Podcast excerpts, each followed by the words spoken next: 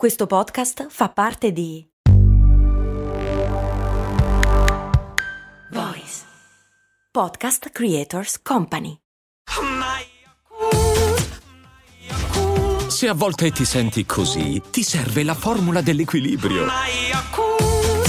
Yakult Balance, 20 miliardi di probiotici LCS più la vitamina D per ossa e muscoli.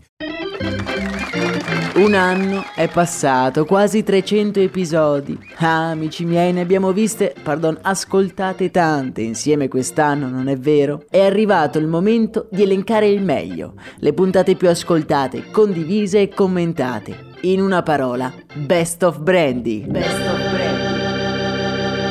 Sì, proprio così, scritto tutto attaccato. Oh, ma che volete?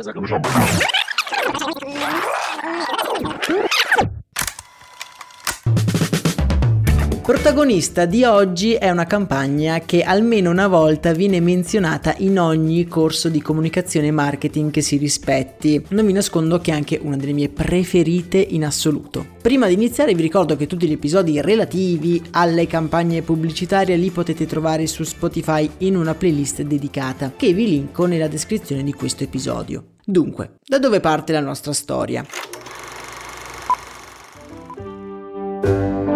Siamo nel 1961, Stati Uniti. Sono anni di incredibile ottimismo e crescita economica. I patemi degli anni 40 e 50 sono finiti e la magica era dei consumi è appena cominciata. Le persone iniziano ad avere un reddito considerevole e i brand si scontrano per catturare l'attenzione dei possibili clienti. È l'epoca d'oro delle agenzie pubblicitarie, che dai grattacieli di Madison Avenue studiano proposte creative per aziende affamate di profitto. Sono anche gli anni del grande boom delle automobili, ottimismo dilagante e molti soldi da spendere. Le campagne pubblicitarie all'epoca traducono quello che è sentimento comune. Tutti i prodotti vengono presentati come i migliori sulla piazza e come quelle determinate caratteristiche incredibili possono creare un'esistenza idilliaca. In questo scenario iperottimistico e lievemente arrogante, passatemi il termine, un brand di auto a noleggio utilizza un approccio decisamente diverso. Il noleggio negli Stati Uniti è una cosa ormai affermata. Gli uomini d'affari lo utilizzano per i viaggi di lavoro e il mercato è dominato dal gigante Hertz, che con il suo 62% di quote è il re indiscusso del settore. Dietro di lui una schiera di competitor eh, sempre maggiore cerca di rosicchiare con scarsi risultati qualche cliente rivale. Il primo dei perdenti è Avis, che detiene circa il 29% delle quote di mercato all'epoca. Fondata nel 1946, Avis è un brand ambizioso e nel 1961 decide di provare il tutto per tutto pur di detronizzare il suo potente rivale. Per farlo si rivolge ad un'agenzia pubblicitaria sulla cresta dell'onda, la Doindale Burnback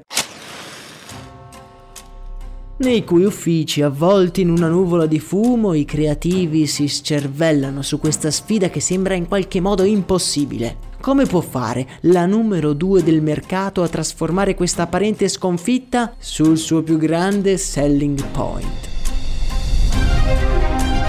La DDB, l'agenzia pubblicitaria, ha però un asso nella manica. Proprio un paio di anni prima ha prodotto quella che verrà poi considerata la più grande campagna pubblicitaria della storia. Stiamo parlando di Think Small, nella quale, partendo da un apparente difetto del maggiolino Volkswagen, si arrivava ad elogiare le sue caratteristiche vantaggiose per un determinato target. L'analisi della campagna la trovate sempre qui su questo podcast, vi metterò il link diretto in descrizione se vi va. Con Avis l'agenzia decide di provare lo stesso approccio approccio. Quindi la domanda sorge spontanea, quali aspetti positivi porta al business il fatto di essere secondi e non il leader? La risposta è tanto scontata quanto geniale. Il fatto stesso di essere secondi porta il brand a doversi impegnare di più, a non lasciare nulla al caso, a trattare meglio i propri clienti perché consapevoli di essere in difetto sui numeri. Nel gennaio 1962 un nuovo manifesto compare sui giornali e per le strade di New York. Senza fronzoli o colori sgargianti possiamo leggere un titolo che è un capolavoro del copywriting. In una frase, We try harder ci sforziamo di più. Sottinteso, ci sforziamo di più di Hertz. Appena sotto il titolo una frase che sottolinea il fatto che essere secondi sia effettivamente meglio per il cliente finale. Una cosa per esempio, noi siamo il numero due e quindi non possiamo permetterci di farti aspettare, dobbiamo sforzarci di più. wow, tanto semplice quanto geniale. Non dobbiamo dimenticare poi che anche l'aspetto estetico gioca un ruolo predominante. Non ci sono colori, è tutto bianco, grigio e nero, proprio come nella campagna Think Small. Questo particolare è rilevante quando si pensa alla totale opulenza cromatica dei manifesti dell'epoca. In un turbinio di colori e slogan sensazionalistici, i manifesti della DDB spiccano. Un classico esempio di come alle volte less is more. Nel canale Telegram, il cui link trovate in descrizione, vi condivido alcuni manifesti di questa serie. Vi assicuro che sono veramente uno più bello dell'altro e sono una vera e propria lezione di comunicazione. Ma quali sono stati i risultati di questa campagna?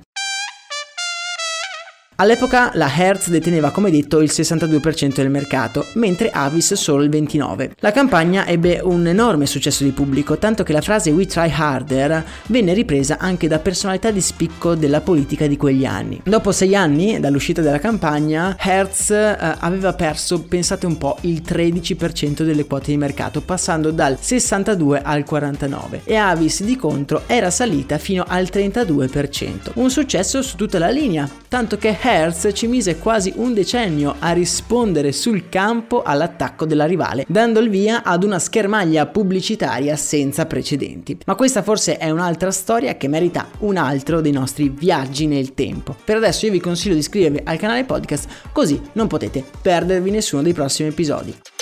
Il link per approfondire la puntata e per sostenere il nostro progetto giornaliero lo trovate come sempre in descrizione. Per oggi è tutto, nella speranza che siate tutti al sicuro e che siate tutti bene. Io vi abbraccio. Un saluto da Max Corona.